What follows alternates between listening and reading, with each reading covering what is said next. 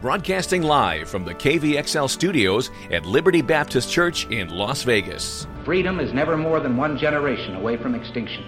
The Friddle Show with Crystal Heath. I've said that we must be cautious in claiming God is on our side.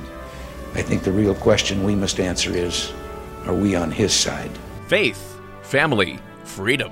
For me, it's very simple.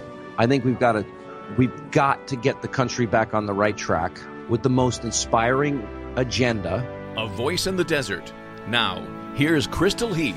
All right, happy Thursday, everybody. That means it is time for The Friddle Show, and I'm Crystal Heath, your host, as we dive into the realms of faith, family, freedom. We're talking politics, we're talking culture, we're talking all the things really that everyone else is talking about, but that maybe you've tuned out or you haven't heard or you just haven't heard it from this perspective before. Now, this is an opinion program. That's much of what talk radio is, in case you didn't know.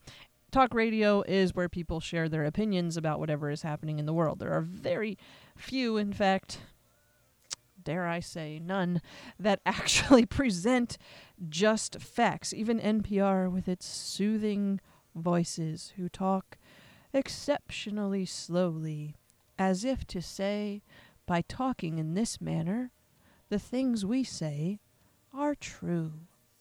No, everything is slanted, worldview slants, opinions of what is happening in the world all around us. Now, so we're gonna talk today about the Democratic debate, and then we'll see how long we go on the Democratic debate and candidates and caucuses and things like that. We may or may not get into today what's happening in Iran and the resolution that was recently in Congress. Some crazy things happening there, but we want to start with the debate. So Tuesday night, six Democrats gathered on stage for one final debate before the Iowa caucuses, which now are about 2.5 weeks, 17, 18 days, depending on whether or not you count the day that you're on and the day that it ends on. You know how that goes. So we are not far from the Iowa caucuses at all. We are so close. I cannot even believe the fact that we are in a presidential election year yet again. Time just flies by. And before we dive into this, let me just say something here. And if you've been any kind of a listener to this program in the past, this is not going to come as a surprise to you that I'm going to say this, but let me say this. Please register to vote.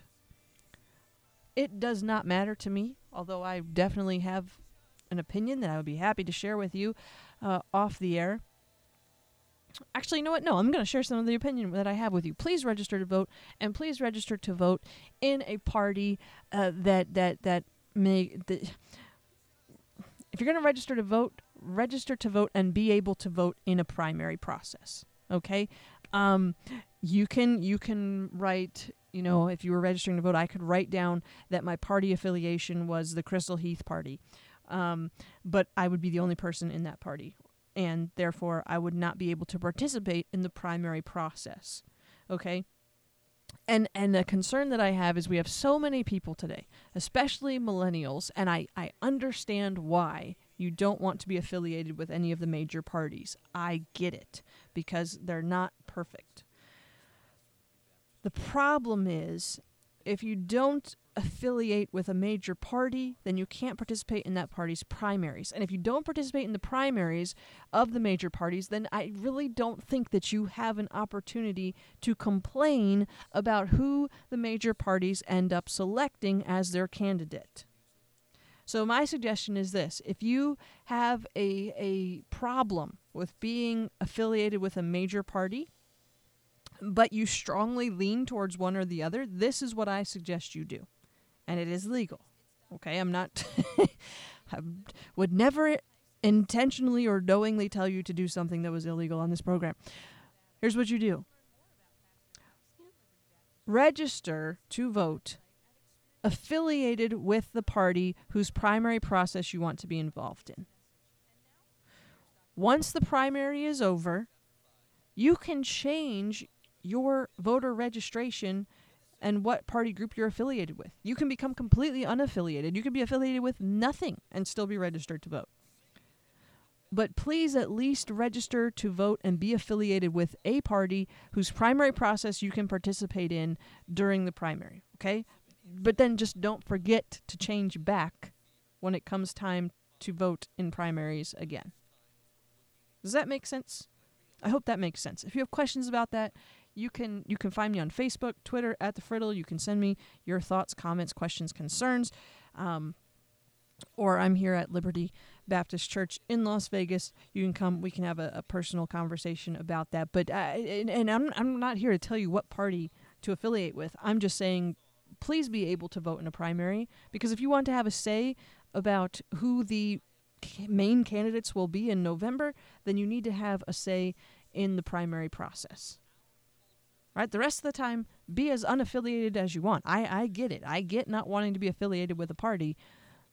But if you're not affiliated with a party for the primary, at least if you live in the state of Nevada, then you can't participate in the primary. Okay, so be affiliated at least for the primaries. So, and that's what's about to happen in Iowa. They are going to caucus in just a matter of weeks, and those voters that are registered as Democrats will be caucusing to determine who their state will give their party's. I don't even know how to explain. It's kind of like an electoral college almost, ironically. But they will give they'll put their backing behind one of these candidates. Interestingly, it probably won't be Joe Biden. Joe Biden is not doing real well in the polling in Iowa. He's also not doing great in the polling in South Carolina, two early states. Or no, I'm sorry, South Carolina he is doing well. What's the other early one that he's not doing well in? Ugh, I can't remember. New Hampshire. New Hampshire is the other one. So Iowa and New Hampshire, not doing great there. He is doing well still in South Carolina and nationally. But in Iowa, that is what is about to happen in just a matter of weeks. And in Nevada, actually, I don't even know when Nevada's. Let me see. I'm going to look it up. February 22nd. So we are about 5 weeks away from when we here in Nevada will have a chance. The Democratic Party will be caucusing. Hang on, let me look at...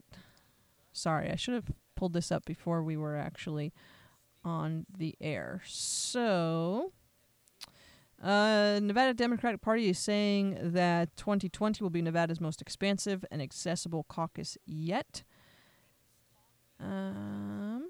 You can caucus two ways.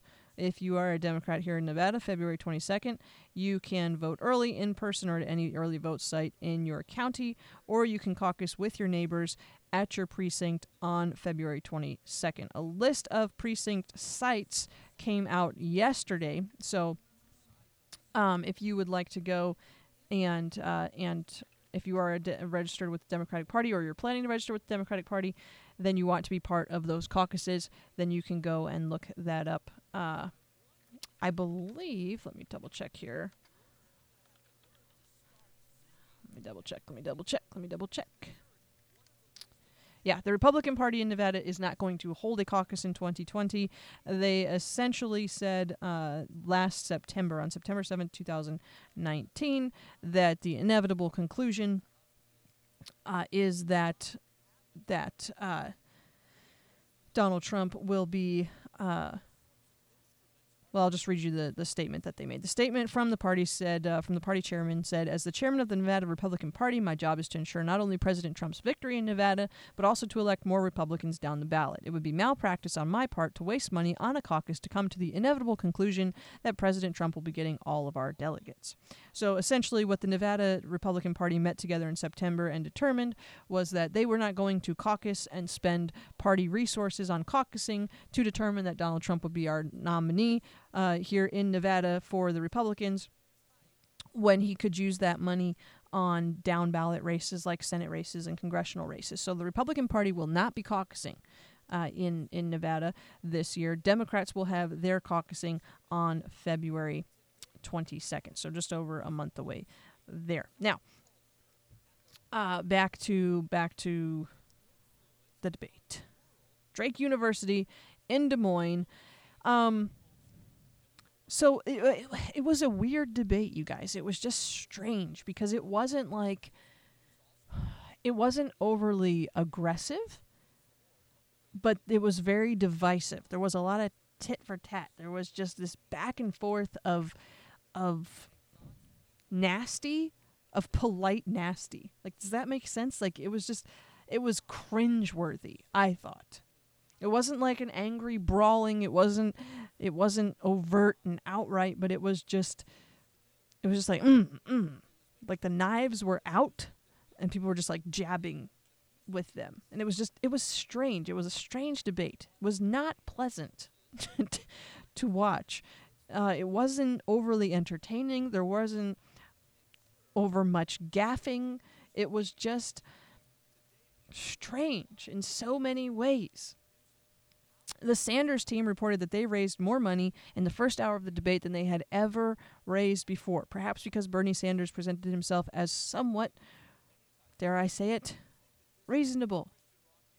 And more so, I think, because of Elizabeth Warren's, CNN was just not fair to Bernie Sanders in this thing. And Elizabeth Warren just said some stuff that was so off the wall that she did not have a good night. CNN has been taking a lot of heat because they presumed that Elizabeth Warren, in a statement that she said, was telling the truth, and that Sanders was lying directly to their face. So earlier this week, before the debate, on Monday, CNN published an article according to anonymous sources, that in a private meeting, Bernie Sanders told Elizabeth Warren in 2018 in a private meeting that he believed that a woman could not win the presidential election. So this is a CNN story that they publish the day before the debate that is based on anonymous sources.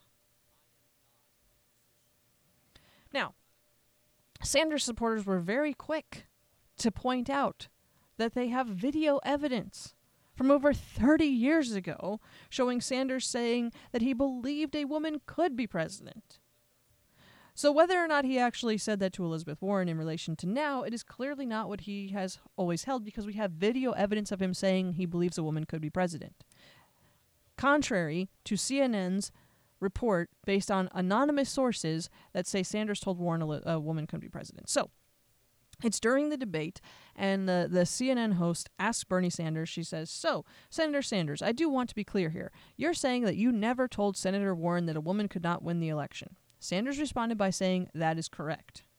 Without missing a beat, this same debate moderator turns to Elizabeth Warren and says, "Senator Warren, what did you think when Senator Sanders told you a woman could not win the election?"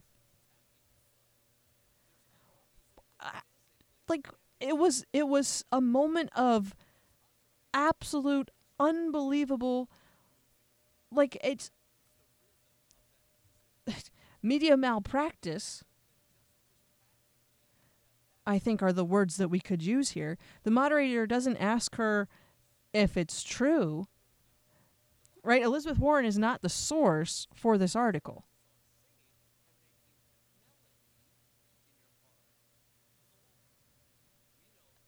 And instead of asking her if it's true, after Bernie Sanders says he never said that, literally, Bernie Sanders is like, "Nope, never said that." And the moderator, without missing a beat, turns to Warren and says, "What did you think when Senator Sanders said that to you?" The thing that the man just said he never said, based on CNN's report, it was I've never seen anything like that. Like, that was so incredibly biased. Absolutely unreal. This, by the way, this is the same moderator, now granted, or the same woman moderator, who President Trump in November of 2018 said to this lady, Miss Phillips. She asked a question out at the White House press pool outside the White House. She asked a question in November 2018. Now, I'm not saying that we should be rude, but this is what the president said to her. He said, "What a stupid question that is. What a stupid question. But I watch you a lot. You ask a lot of stupid questions." And I got to tell you, when you saw this moment in the debate, it kind of gave some credence to what the president said. And you know, we tell our kids there are no stupid questions, but there comes a point where if you are a paid journalist, there are certain levels of responsibility and ethics, like actually finding out that something is true before presuming that it is. It doesn't happen often in journalism today, but it's rare that we see such a blatant display of it by the mainstream media during a presidential debate of Democrats. I gotta throw that in there because we've seen this many times play out on Republican debate stages where it's like, what is that question? That's not even true. Why are you even asking that question? But to see them do this to Democrats and one of the Democratic frontrunners, like if you haven't seen the clip, you should go and watch the clip because Bernie Sanders' face tells the whole story. His face is just like, are you kidding me? That was an unbelievable thing. Like, he can't even believe it. He's so incredulous. He's like, I just told you I didn't say that, and now you asked her how she felt about what I said, the thing that I didn't say. Whether he said it or not, I don't know. The only people that really know are probably Elizabeth Warren and Bernie Sanders, and quite frankly, I doubt they remember it because of the number of conversations that they have with each other and with other people. Now, their staffers might remember it, sure. But then why be anonymous about it? I don't know. Like if you were actually there, I don't know. Anyway. So Elizabeth Warren is asked what she thought of Bernie Sanders asking her this question. And Elizabeth Warren replied, I disagreed. Bernie is my friend, and I am not here to try to fight with Bernie, but look, this question about whether or not a woman can be president has been raised, and it's time for us to attack it head on. The best way to talk about who can win is by looking at people's winning record. So, can a woman beat Donald Trump? Look at the men on this stage. Collectively, they have lost 10 elections. The only people on the stage who have won every single election they've been in are the women. Amy, she means Amy Klobuchar, and me. Following the debate, you know that time when all the candidates shake hands and say pleasantries and say how nice it was to argue with you in front of all of America and thanks for calling me names and disagreeing with me. You know, those awkward moments. Sanders walks over, offers his hand to Elizabeth Warren. She pulls her hand back and does not shake his hand.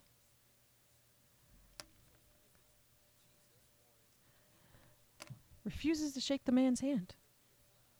Now,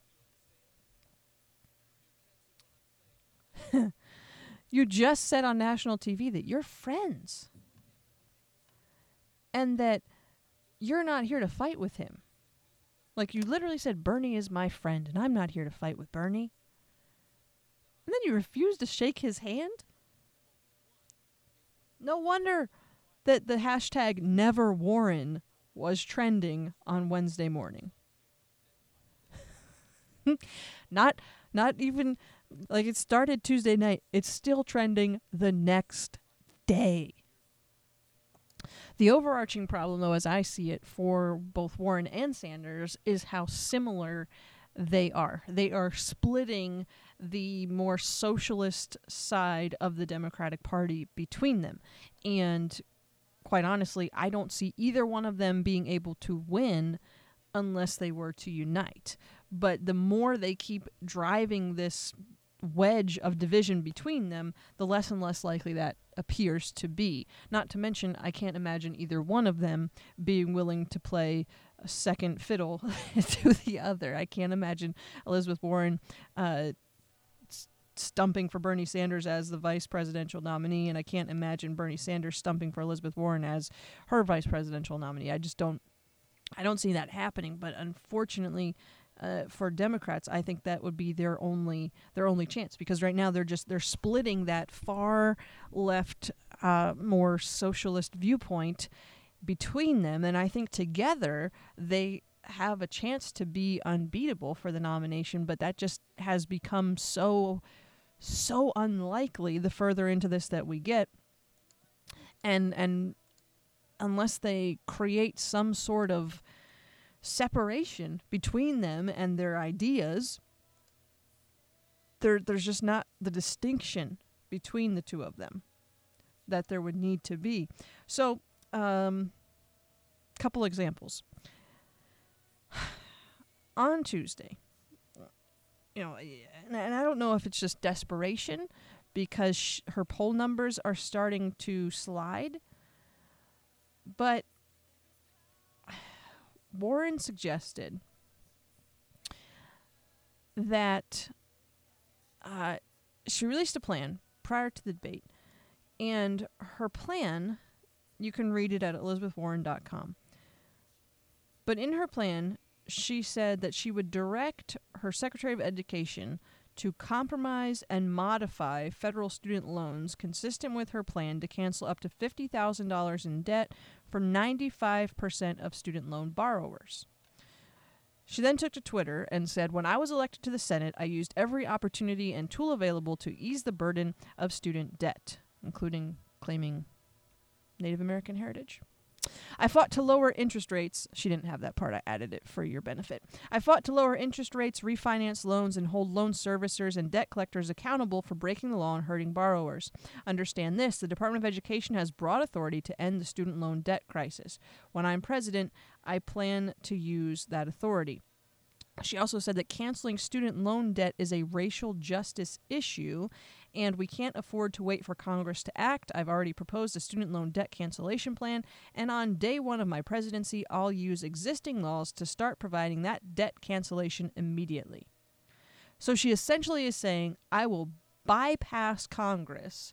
I will act unilaterally to cancel $50,000 in student debt for 95% of student borrowers. Now, we've talked about on this program before the many, many reasons why this is just a terrible idea. I don't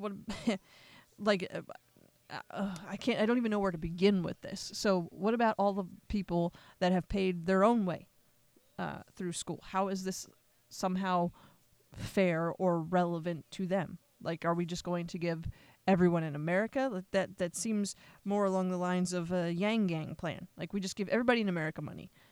The people that were responsible, that were able to work through their student loan debt and pay that all off, are they not deserving of that money as well?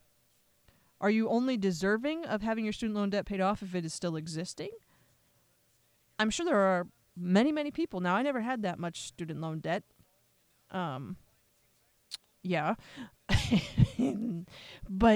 I can't imagine if I had $50,000 in student loan debt and had paid it off myself, and then this woman is standing up saying, well, if you've still got it, we'll pay it off. If you already paid it off, you know what? Good for you. Too bad. No, I'm pretty sure that if you paid off $50,000 in student loan debt, you'd be just fine.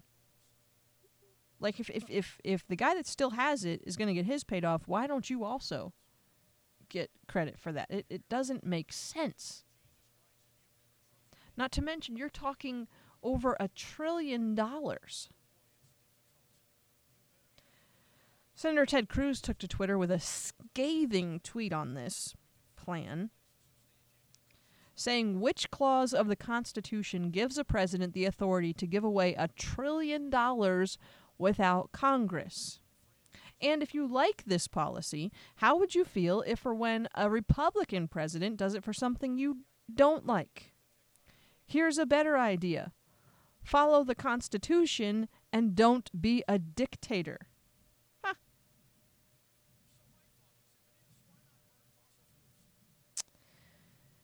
She says that this plan would be more than compensated for by her wealth tax.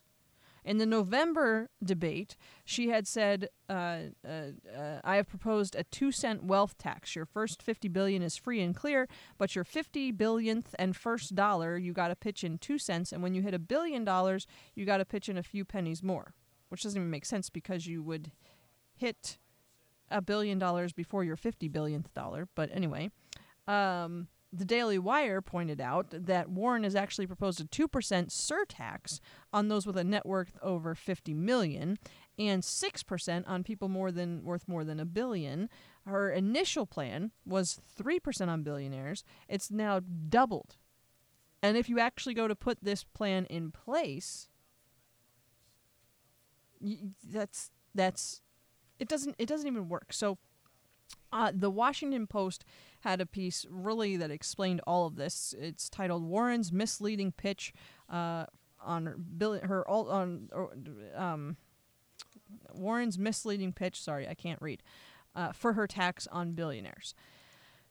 And in that, they talk about how, well, she makes it sound good by saying pennies, but essentially what you'd be doing is taxing the 75,000 wealthiest households in America who have a net worth above $50 million unless they're billionaires.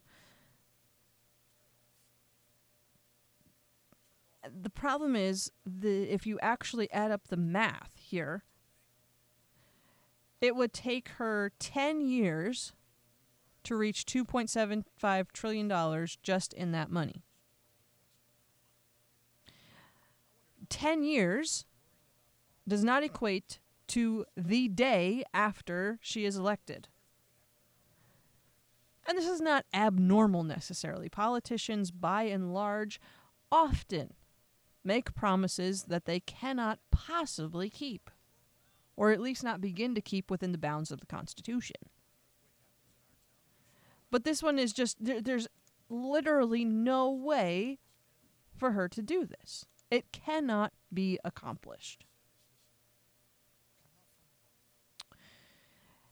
And now what we're seeing is Elizabeth Warren donors asking for their money back after she accused Bernie Sanders of saying a woman couldn't be president. Although she didn't really, CNN's anonymous people did, and then she just went along with it. On Monday night and Tuesday morning of this week, the hashtag #RefundWarren. So following the debate, during and following the debate, we had the Never Warren hashtag trending. Prior to the debate and during the debate, we have the Refund Warren hashtag trending on Twitter as donors demanding a refund through the Democrats' online fundraising platform, which is called ActBlue. I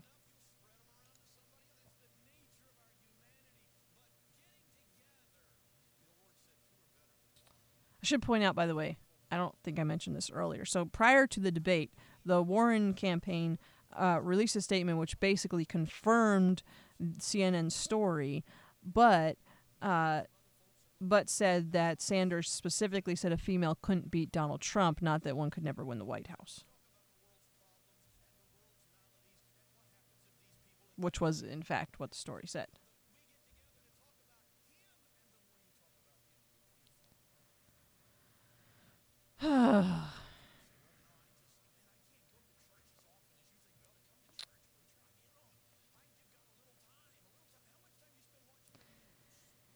It was just not a good night. It's not been a good week overall for Democratic candidates. It just hasn't. So, but there were more candidates on the stage than just Bernie Sanders and Elizabeth Warren. Let's look at some of the highs and lows, and then we'll continue on our merry way here. Biden had a good moment when he talked about, and what's terrible is that his good moment is the moment when he can come across as grandfatherly when he gets into his empathetic moments. He talked about how his wife and daughter had been killed in a car crash and how he was raising his two sons alone on a $42,000 salary and traveling 250 miles on the train every day to care for his boys while also serving as senator. That was by far seemed to be his high point of the debate. He tugged the heartstrings and it worked for him. His not so brilliant points were his now saying that his previous vote, his yes vote on the invasion of Iraq in 2003 was a big mistake, and then just wanted to let everyone know once again that Barack Obama picked him as vice president, not any of those other people, but him. So he's like, yeah, you know what, my vote on Iraq was a mistake, but Obama chose me, guys, me. We also had Senator Amy Klobuchar was on the debate stage. Her main thing seemed to be she wanted everybody to know that she is a winner, which honestly, I think that was probably a good move for her, because that is what Democrats are looking for right now. What they need in a candidate is someone who can beat Donald Trump. So she just kept repeating the fact that she was a winner. She said, I won every race, every place, every time. So she's never lost an election, which is quite a feat, by the way. But she had some difficulty then with different policy points was her low point, and she had to refer to her notes often, which I don't fault. Like, the amount of information you have to understand to stay on this debate stage and sound intelligent is substantial. So, I mean, if it was me, my pile of notes would be ridiculous, okay?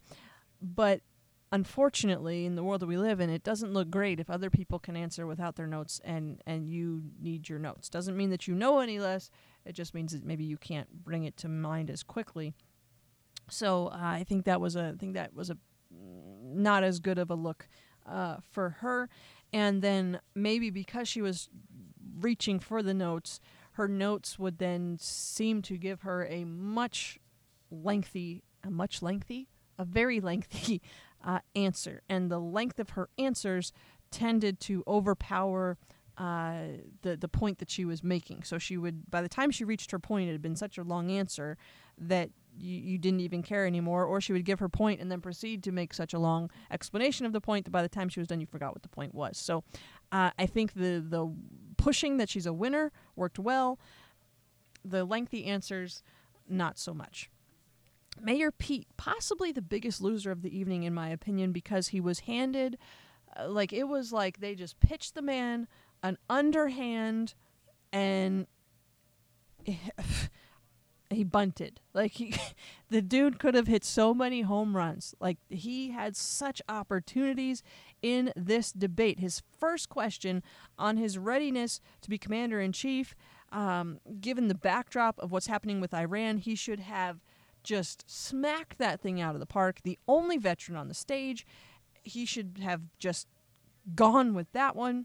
Instead of going with his main strength, which sets him apart on the stage, he gave a really broad answer about all the different types of challenges that a president faces in office.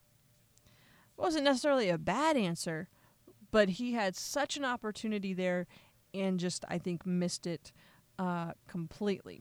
He did, his strong answer, I think, was when he talked about the president using bone spurs as an excuse to get out of serving in Vietnam. So that, I think, is going to be something that we hear many times and often, especially if he ends up on the stage with President Trump at some point, which I don't anticipate, but you never know. Then we had billionaire Tom Steyer, the man who sends me all the mailers. I don't know why. I've never expressed any political or other interest in the campaign of Tom Steyer. But, the man is persistent. I have gotten flyers from this guy for well over 6 months. He has been in this thing to win it. And unlike others, Tom Steyer has been focusing on Nevada a lot. I'm not sure what that means exactly, but he has been really zeroing in on the state of Nevada.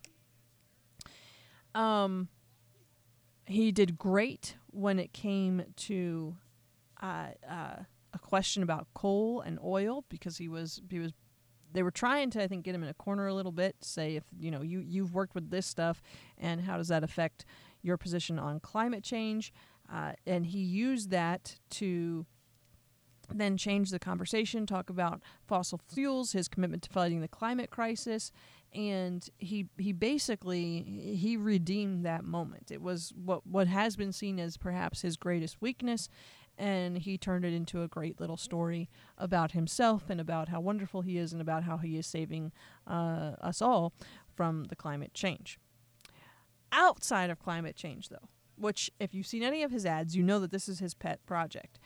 Outside of climate change, he really struggled when it came to other issues. Pretty much every other issue, he just did not give good answers. Healthcare, education, it wasn't good. When he was asked about the impeachment, I gotta find it here. It was one of the most bizarre things of the night. When he was asked about the impeachment, I want to make sure I say this right. He said, Where is it? Ha! I can't find it. I wish I had the exact quote, but I don't. Okay. Basically what he said, I've started a petition. What I've done is I've started a petition. So he's asked about the impeachment, and he says, what I've done is I've started a petition. And he used another word for petition, too. And it was a weird answer. Like, nobody cares about your petition. They're asking you about the impeachment. This should be an easy question. Don't talk about your petition. Your petition doesn't matter.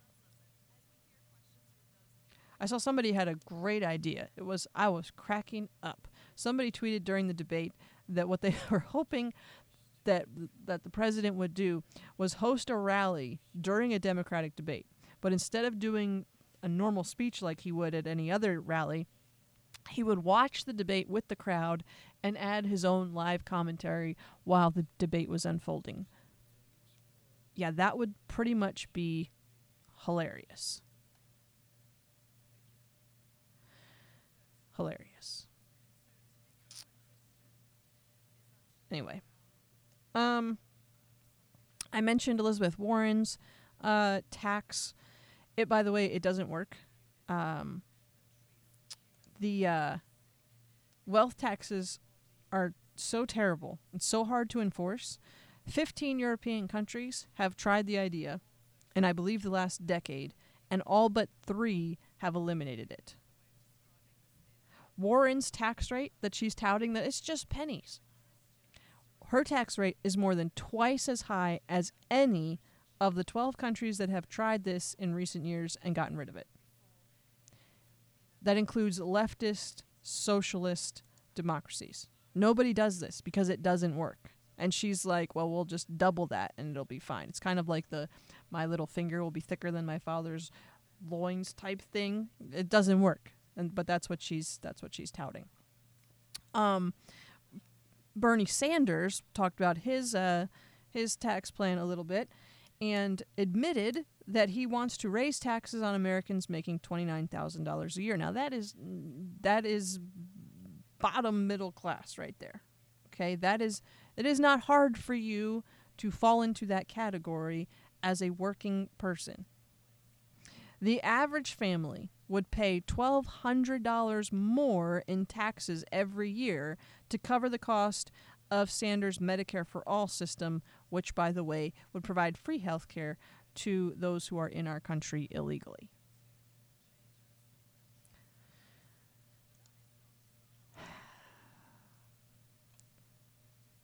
So we had 6 candidates, the top 6 candidates. Andrew Yang saying that he will not again be left out of a debate.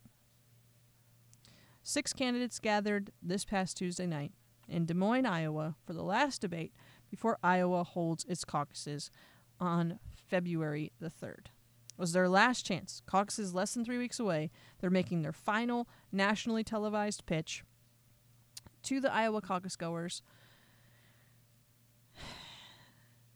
Moment of truth is just around the corner. Now, Iowa...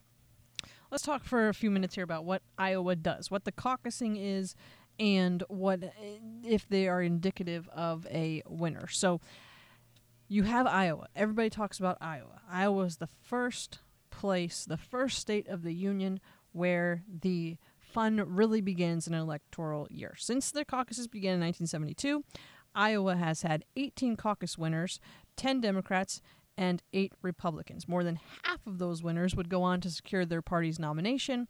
Only 3 of them would go on to be elected president. Interesting. So how much does this really matter for 2020? Do Iowa and New Hampshire really mean all that much? Joe Biden's campaign is pushing hard that he doesn't need to win Iowa and New Hampshire to become the Democratic presidential nominee. That's true, and it's also why he's focusing on Nevada and South Carolina, the third and fourth of the primary states. Biden is polling better than any other candidates among minority voters, so you got to think, if you think Iowa demographics and New Hampshire demographics and where Biden's poll numbers are best is where you have more diversity, Iowa and New Hampshire are not the place where you find diversity. So the problem, though, for Biden is that, again, since 1976, that's when the Iowa caucuses really became a thing in politics. The eventual Democratic nominee has almost always won either Iowa or New Hampshire. There's only one time since 76 when this didn't happen, and that was with Bill Clinton in 1992. But, to Biden's hope, the states of Iowa and New Hampshire don't offer that many delegates. And their electorates, quite frankly, don't exactly reflect the modern Democratic Party. But if Biden can do well in Nevada, if he can do well in South Carolina, and then you've got Super Tuesday coming, so this is how it's going to play out. On February the 3rd, that'll be the beginning of it all. On February the 3rd, Iowa will caucus, and then we will have all this conversation for a week about, you know, the significance of the Iowa caucus, who's rising, who's falling. Then we'll hit New Hampshire about a week later on February the 11th.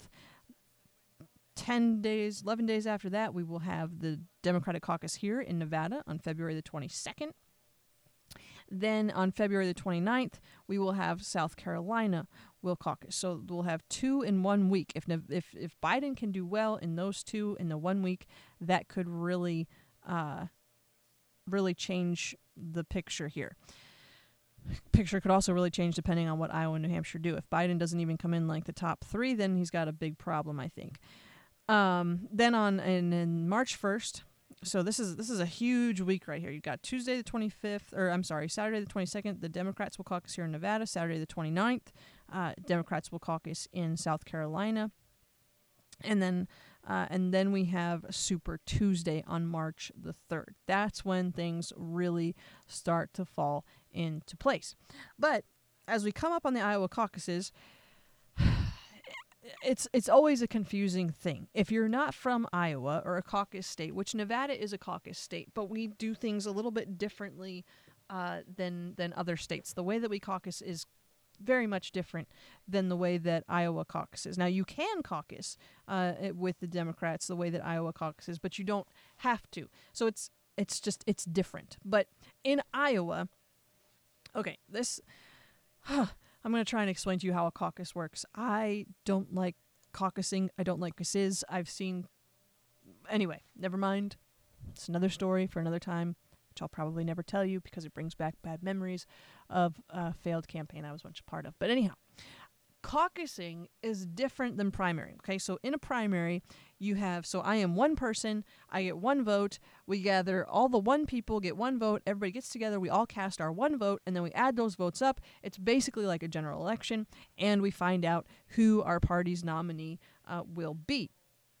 Iowans have had this complex process that dates back to the 1800s. There's no ballots, and the caucus voters like those of us that are primarying, aren't voting for candidates so much, but for delegates who support a given candidate. But that's, again, confusing. We're just going to stick with candidates in an attempt to explain this. So the way it works is you walk into a room. Okay, your caucus place is similar to how we do things here in Nevada. There are about 1,700 precincts across Iowa, and your precinct for where you caucus is determined by your address. This would be same as what we have. So in a church fellowship hall, in a union hall, in a community center, at a library, a school, a gymnasium, any place where you can gather a group of people can be a precinct. All the caucuses in Iowa take place at 7 p.m. So this all happens at the same time, 7 p.m. Central Time. So I believe, what would that be? It'd be 5 o'clock our time, I believe.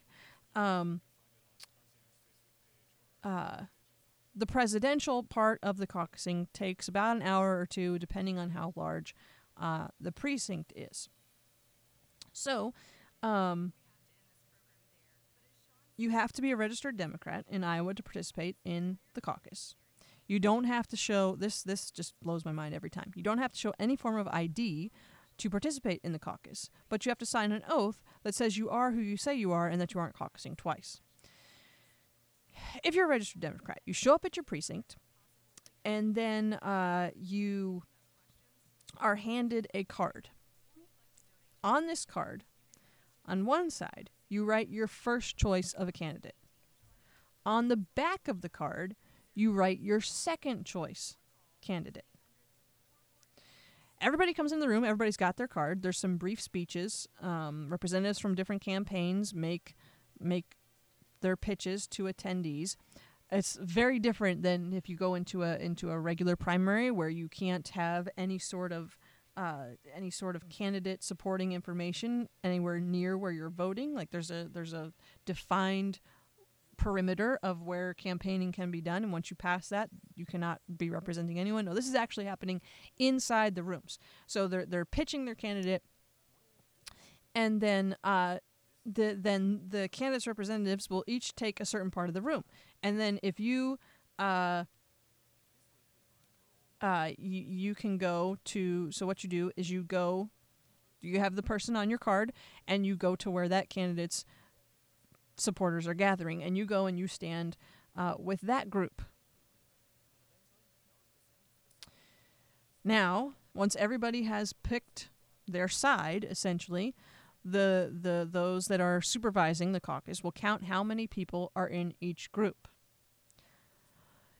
If you weren't confused yet, you're probably about to be.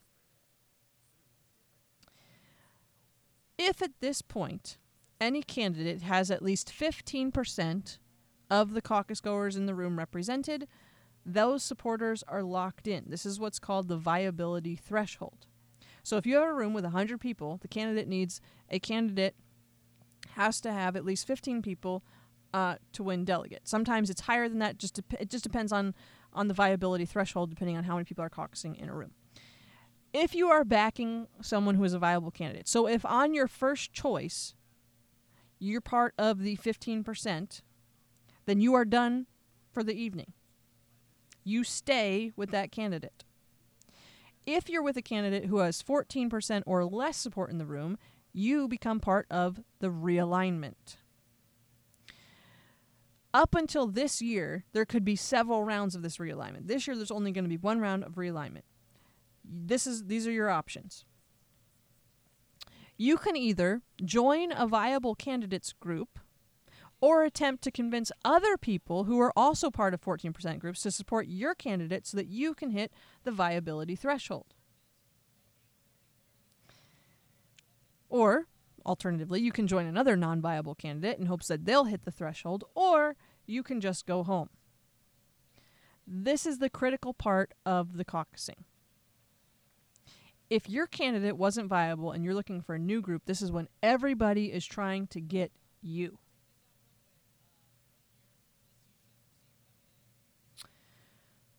Once you make your final decision, the delegates are divvied up based on the number of people, okay. I don't even know how to explain from here on. So you have now your viability groups now.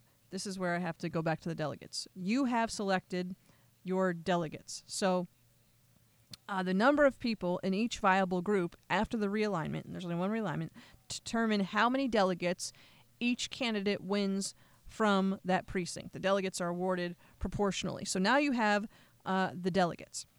Once the caucus ends, the state calculates how those delegates from the nearly 1,700 precincts relate to delegates from the counties, from their congressional districts, and from state conventions. So the number of state convention delegates that a candidate ends up with is what's reported on caucus night as state delegate equivalents. The state delegate equivalent number determines how many of Iowa's 41 pledged national delegates are awarded to any given candidate. The person with the most state delegate equivalents wins the Iowa caucus because they end up with the most national delegates. If that doesn't confuse you, I don't really know what will. So the caucusing process, you're picking a candidate, but that candidate is represented by a delegate. The delegates are determined per precinct based on how many viable candidates there ends up being. So you have to reach at least 15% for your candidate or for that candidate to be viable. If they're viable, they will get delegates from the precinct. Then the delegates are compared to the state convention, to delegates county-wise, congressionally-wise, and then you come up with what is the state delegate equivalents. The state delegate equivalent number says how many of Iowa's 41 delegates are awarded to a candidate, and the one that ends up with the most is declared the winner of the Iowa caucus. I know. It is insanity. That's why we were talking about it 3 weeks before, because you're at some point between now and the Iowa caucus, you're going to be like, what is this and how does it work? Well, I have now explained it to you so that now not are you less confused than you were before, but at least now you understand why you are confused. And when we talk about it, you can be like, oh yeah, that's really confusing. I don't get it. Who's the winner? Just tell me who the winner is. Remember now, except for Bill Clinton in 1992, the nominee has always won either Iowa or New Hampshire or both. So if history repeats itself, the Iowa caucus could be very important. Or maybe it won't be if Biden's not polling well right now in Iowa or New Hampshire, but as I mentioned a few minutes ago, that's not where his strengths are.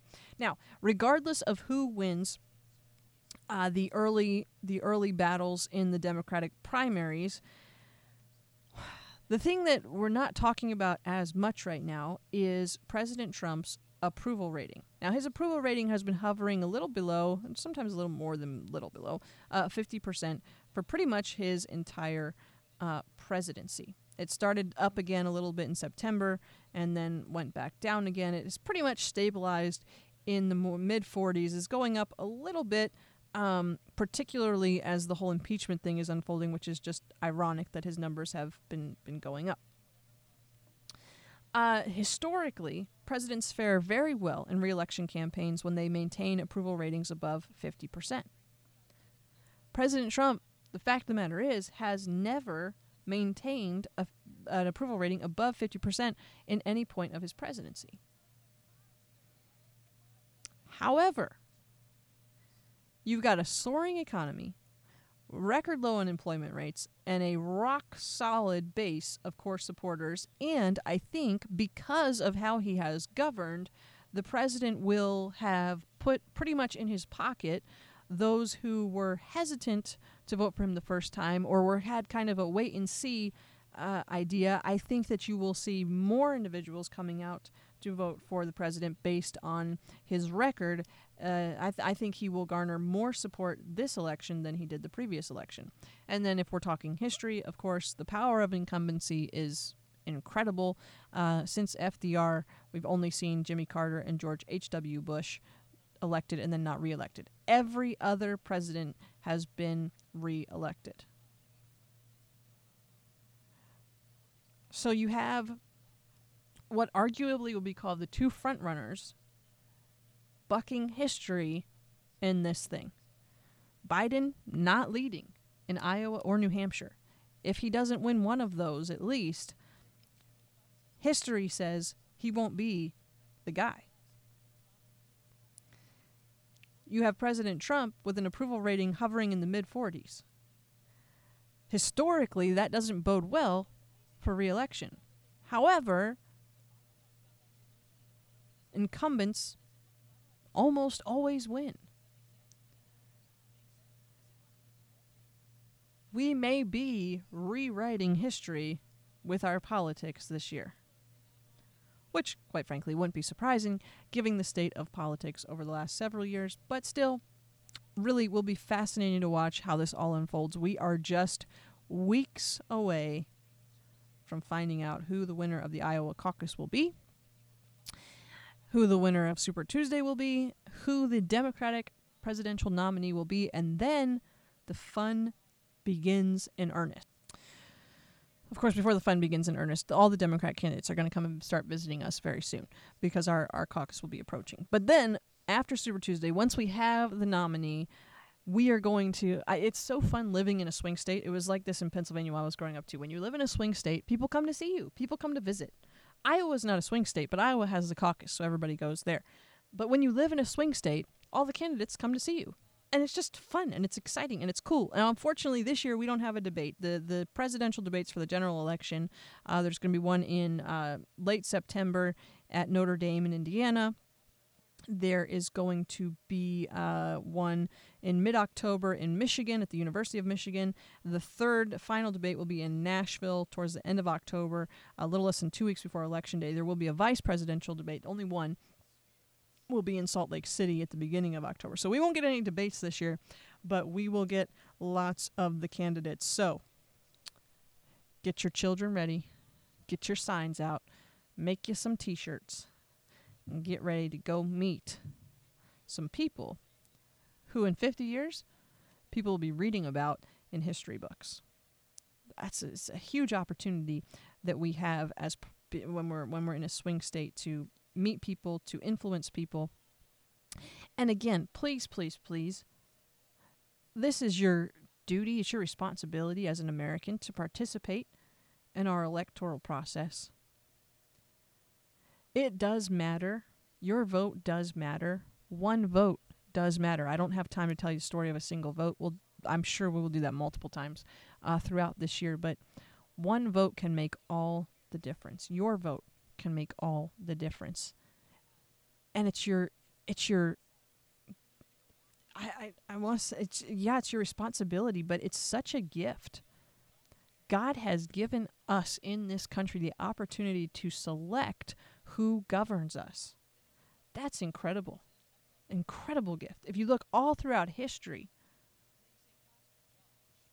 people have not had what we have in this country by way of freedom and the ability to select our own leaders.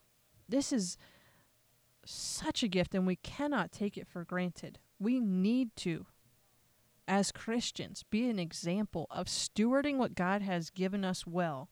And God has given us the freest country in the world.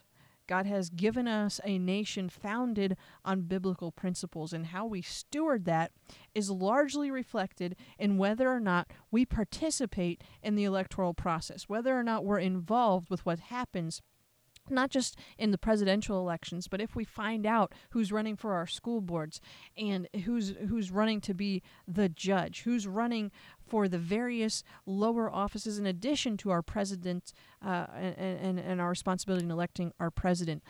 Be a good example to your friends and neighbors this year. I'm not saying that you need to take to social media or that you need to express your political opinions online in such a way that it would be offensive. But that doesn't mean that you can't support a candidate that you believe it would best reflect your beliefs and would best reflect you and best govern our country in the way that our founders intended for it to be governed. So I hope you'll do that. I hope that you will participate. It is your right, it is your responsibility, and it is your gift to be part of selecting our leaders. And it is a very, very exciting year as we will be electing the president and various state officials, people that we'll be sending to Washington, D.C.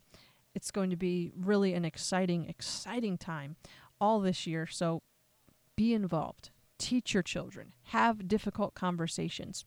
Don't have confrontations. Have conversations. Talk about meaningful issues, and let's make a difference together in our country. I hope that you'll join us for church this Sunday as we work to make a difference right here in our city of Las Vegas.